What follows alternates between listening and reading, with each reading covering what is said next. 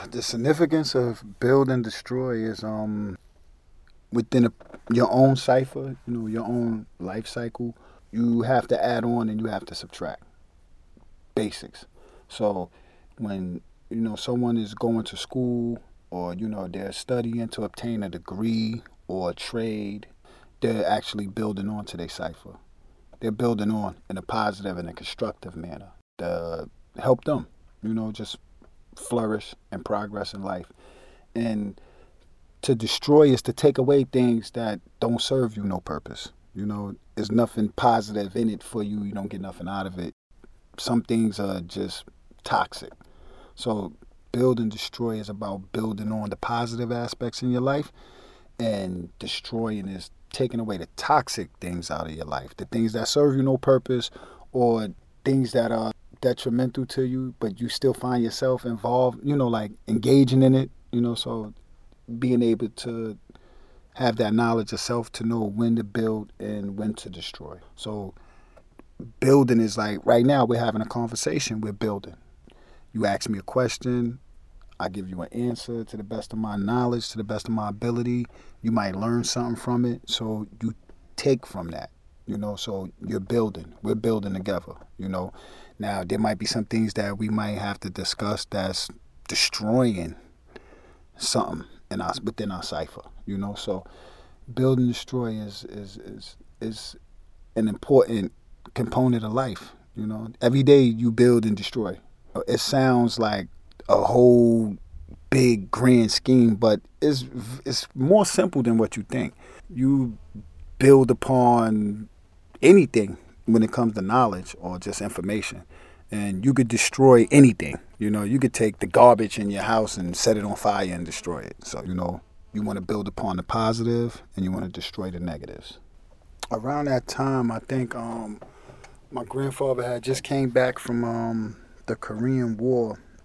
You know, regular household, family, monetary issues.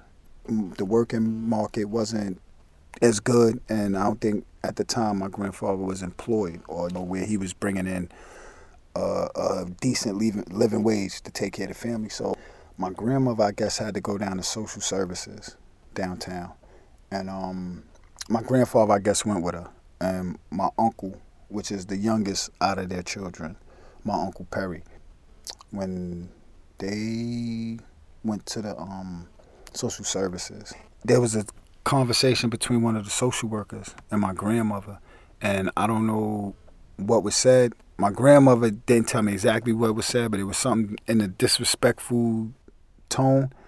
And my grandfather was like, you know, he he wouldn't let another man disrespect another woman, period. So whatever was said, my grandfather got upset and he hit the dude. I don't know if the dude backed up or he tried to get away, but I know I think my grandfather like got him, like he had him, and my uncle Perry bit him in the leg. So it was like, you know, it, it, he he was going through something at that time. So um, I think the guy must have called the police. They actually arrested my grandfather, my grandmother, and they had my my uncle, but he was like a, a little boy at the time. He might have been like, shit, he probably had to be about like four or five. He was little. He was a little baby. So um, my grandfather had to go back to court for the assault. While he was in court, you know, um, you know how they, they call your docket number and they call you by your, your government name. So I guess my grandfather was telling the judge then that his name was Allah. He wasn't going by the slave name that they gave him. You know, he was like, on paper, I'm Clarence Smith, but I'm Allah. You can address me as Allah. So I guess the judge at the time must have been, you know, a Caucasian judge downtown Manhattan. Thought my grandfather was out of his goddamn mind that he was calling himself God, himself Allah. So he sent them to Matteawan for a year. They locked him up in the nut house. Then when he started converting the crazy people in the nut house, I guess they figured they had to get his ass out of there too, because they was running around calling themselves God now he converted maybe about I think he converted about five to ten people in Matteawan to the five percent nation. They became five percenters. So if you could go in a nut house and civilize and teach, you know, then I don't know. Maybe it's a method to his madness, you know. When he was there, he might have. I, I think he used to call my grandmother like every week or so, whatever, whatever. But my grandmother said he always let her know that he was fine, you know, and that he was in there still teaching, still being Allah, you know, and she was she was good with that, you know. She just wanted him to come home, you know, but at the same time, you know, she ain't got no power over a judge's decision. So, you know, he just had to wait until they released him and eventually he did come home. They let him go. He made friends and contacts, but a lot of these people, you know, when they left out of that hospital went on to live their normal lives and I wasn't even born around this time, so them type of people, I wouldn't even know who they are. Like I don't, you know. But I'm I'm sure he made friends and had contacts. Like that was the type of person he was. He could make friends with, you know, a person that didn't speak at all. He just had one of them personalities where you know people gravitated towards him. My grandfather kept managing the Nation of Gods and Earth while he was away at Matteawan. He just passed off the duties to another guard the guards would go visit him. You had the guards that was at the school, you know, the older guards that was right under him. They would go up there and visit him, and he'd tell them then, you know, like, all right, do this or do that, or you know, hold a rally, or you know, so pretty much the duties just got passed on to whichever older guard at the time that was in the school. It was like um, it was self-contained, you know. He wasn't there at the time, but you know, the school still ran as is. It wasn't no real discrepancy in that, you know. He was just away, you know. It was like, all right, the father's in the hospital, he'll be back. The nation still ran, you know, they were still out teaching and doing what they were supposed to do as civilized men. The 5% nation is not a religion because a 5 percenter or a member of the nation of gods and earths doesn't rely on the mystery God. They rely on self, our self, Lord and Master. So the traditional concepts of religion are questioned and tested to the fullest of its extent. You know, everything in, in life and existence is to be studied, examined, questioned. We talking about um religions that are copies of other religions or pretty much offshoots of other religions. So I think the gods deal with the factual side more so than the faith side. So, no, they're not a religion. It's a way of life. It's more of a culture and a meeting of the minds and finding that higher and inner self.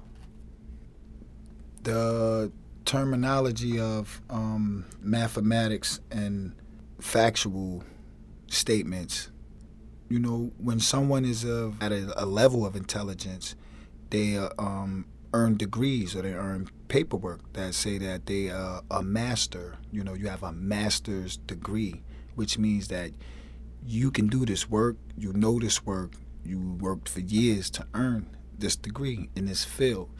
So the gods and earths like to deal with a lot of math and science because math is the basics of existence. Everything in life, it, there's a, a, a, numer, a numeric balance to it. There's numbers in everything. So, you know, without math, we will be timeless and like spaceless in, in, in that sense. So, facts are the truth.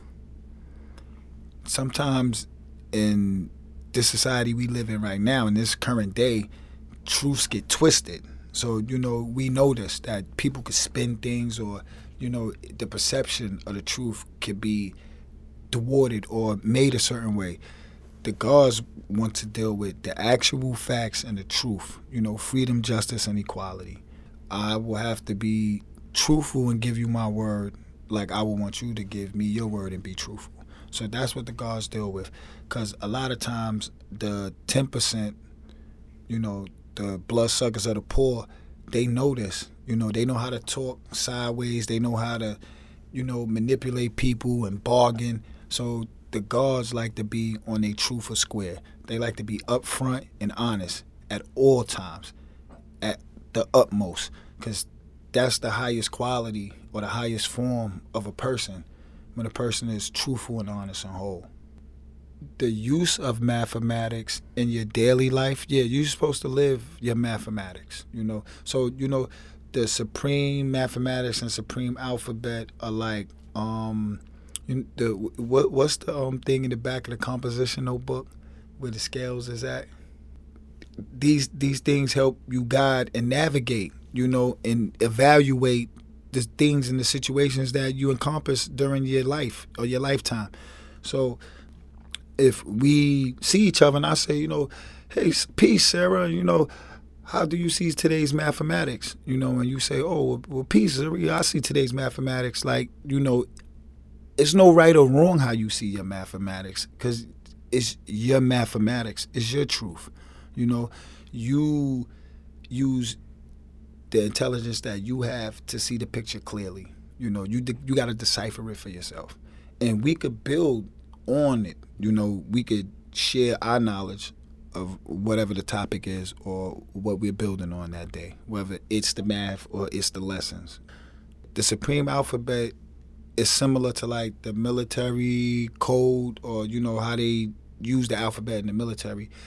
It has the same use, far as um, description, far as um, acronyms. You know, if I want to talk about something and I want to be real quick or real brief, I can use the alphabet and say a series of you know words from the alphabet and you will understand what I'm saying faster than me telling you in a whole sentence or taking that much time. It's it's it's a it's another coded language that the gods and the earths use amongst themselves, especially if they somewhere in they are in a hostile environment and they might have need to communicate and not let other people know exactly what they're saying.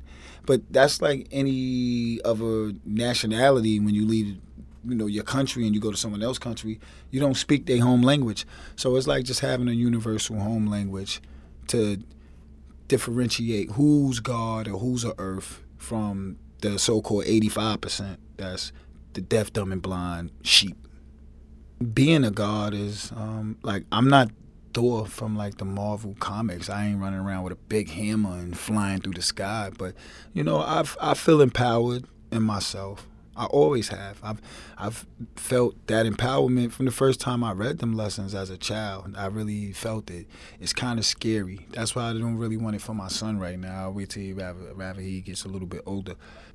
Yeah, it it had me a little reckless in my speech, the way I spoke to people a lot, you know, because it take your confidence to another level as a young black child. So you might see a cop or see someone like try to, you know, just tear someone down and be like, "You fucking black nigga," da, da, da, da, da. and for a kid, that's hurtful to see that, and you're black too. And this is someone you probably went in the store and bought something from and said hello to every morning. You know, you had a certain type of respect for them. And then when you saw that nastiness come out for the first time and they really call someone a nigga and you know what that word means It's talking about you and it's very hurtful, you know, you have a disdain for them. So once I was able to, you know, understand the power that was inside of me as far as just being able to acknowledge and realize that I am a God. I'm not a nigga. I'm not a porch monkey. I'm none of that. I'm the highest intellectual form of being on the planet Earth. Therefore, I choose my destiny. I'm the owner, the cream of the planet Earth. That's that's like a whole different vibe it is. It's a whole different vibe. You're supposed to conduct yourself differently after you obtain knowledge of self, because you was living a savage and wicked life before that. You know, if you was a poisonous animal eater, you know, you fornicating, you uh, your actions are just poisonous to yourself and the people around you. You know, and when you come into the light and you have knowledge of self, you know that your actions has consequences and you're responsible for those. So I think it will polish you up in your responsibilities for yourself and to whoever is in your cipher. You know, if your house is messy, whoever's in your house is messy too, cause they in mess, they in filth. But if your house is in order and you have people in your house, their aura is peace and calm. You know, so I think knowing that you're God and you have to conduct yourself to the highest, that sets the bar. You know, it really sets the bar. I think a lot of things that go on in the streets these days could be avoided. You know, if a lot of people felt that type of power and energy about themselves, you know, like, but it's still a lot of young guys out there that they have the knowledge. You know, it's just right now it's not the fad. You know, more more the you know the gang banging and the gangster lifestyle is kind of like the fad. The only negative aspect that I see in the gods and earths is some of them wanting to hold on to the past for so long and so dearly is like your nation don't grow if you're still living in 1964. You got to get up to speed. I think if the gods was more active as far as just within the youth and culture, and not so much the money aspect of it, like the entertainers and the you know the actors and the rappers. I'm talking about more ground roots, grassroots, organized in the community. Whether it's through the school or whether they just go outside and go to the parks and build with the young eh, with, with the with the young and the old or whoever you know? What you put out is what you ultimately receive. So we had a time where some of them just they remember the glory you know they remember just the excitement the feel in the streets because you know i'm i'm i'm not a spring chicken myself so there's times i remember just times in New York, you know, when you hear a certain song, what you was doing, you know, and you you kind of don't ever want to lose that feeling, but at the same time, when you're talking about a nation of intellectuals, thinkers, uh, scientists, uh, doctors, lawyers, actors, rappers, like you have to catch up to speed. You can't be the only organization that's still in the 1960s and everybody else is in 2017. Seriously. You know, so that's the only negative aspect that I see in some of the gods and earths, are that the older ones don't want to let go of the past.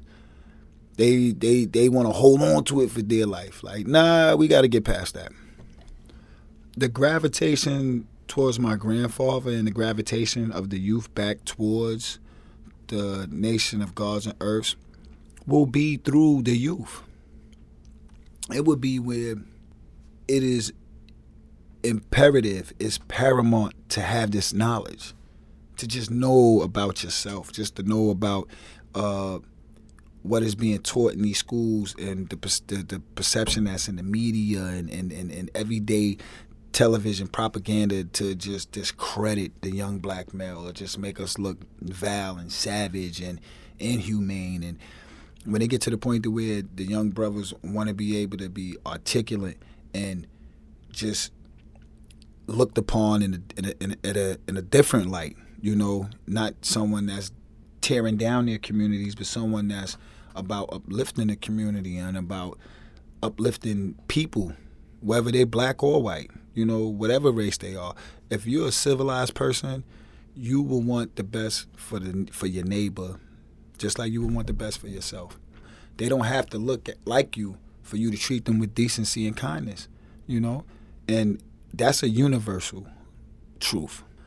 I think it would change when um when the youth is thirsty for this type of information. Because if you look at television and radio, the culture that is being promoted is live fast, die young, be famous for no reason, and get a lot of money and do a lot of drugs. And they promote this, you know. So when the youth say, "I don't want to be drugged out," I don't want to be famous for no reason. I want to be acknowledged for my gifts, my talents. That's when it's going to change because they want to be empowered. They don't want to be dumbed down. They want to be empowered with the knowledge that's at their fingertips. To be in the spotlight and to um, to have people's attention and to be able to speak about the nation or being able to teach lessons and um, spread the knowledge, yeah, I think it'd make you a target, you know, because you're going against uh, the society norm. You know, because what we what we taught is the polar opposite of the lessons. You know, like you go to school, you taught Christopher Columbus discovered America. You taught uh, George Washington was the first president. You you taught white people history that is a very short period of time in history. And I always found that weird too. Why y'all only teaching me the last three, four hundred years like the earth is only five hundred years old? The earth is old as hell. And life been carrying on before y'all got the right books. There was books before y'all. What happened to those books? What happened to that information and that knowledge? So um yeah, when you have a power vacuum, when you have a, a, system that's structured to keep certain groups down and certain groups at top, yeah, you become a target. But I think I think this day and age, the information alone is more powerful than one person. You know, one person might be able to articulate the message to a mass of people better than you know others. But the lessons itself are there. That's why that's why I survived all this time and lasted that long. Cause if you master them lessons and you walk out into the world, you're not the 85 that's walking around like stuck to their phone, glued to the to the advertisement, glued to the billboards in 42nd Street. You're, you're not being monitored. You're not on the grid.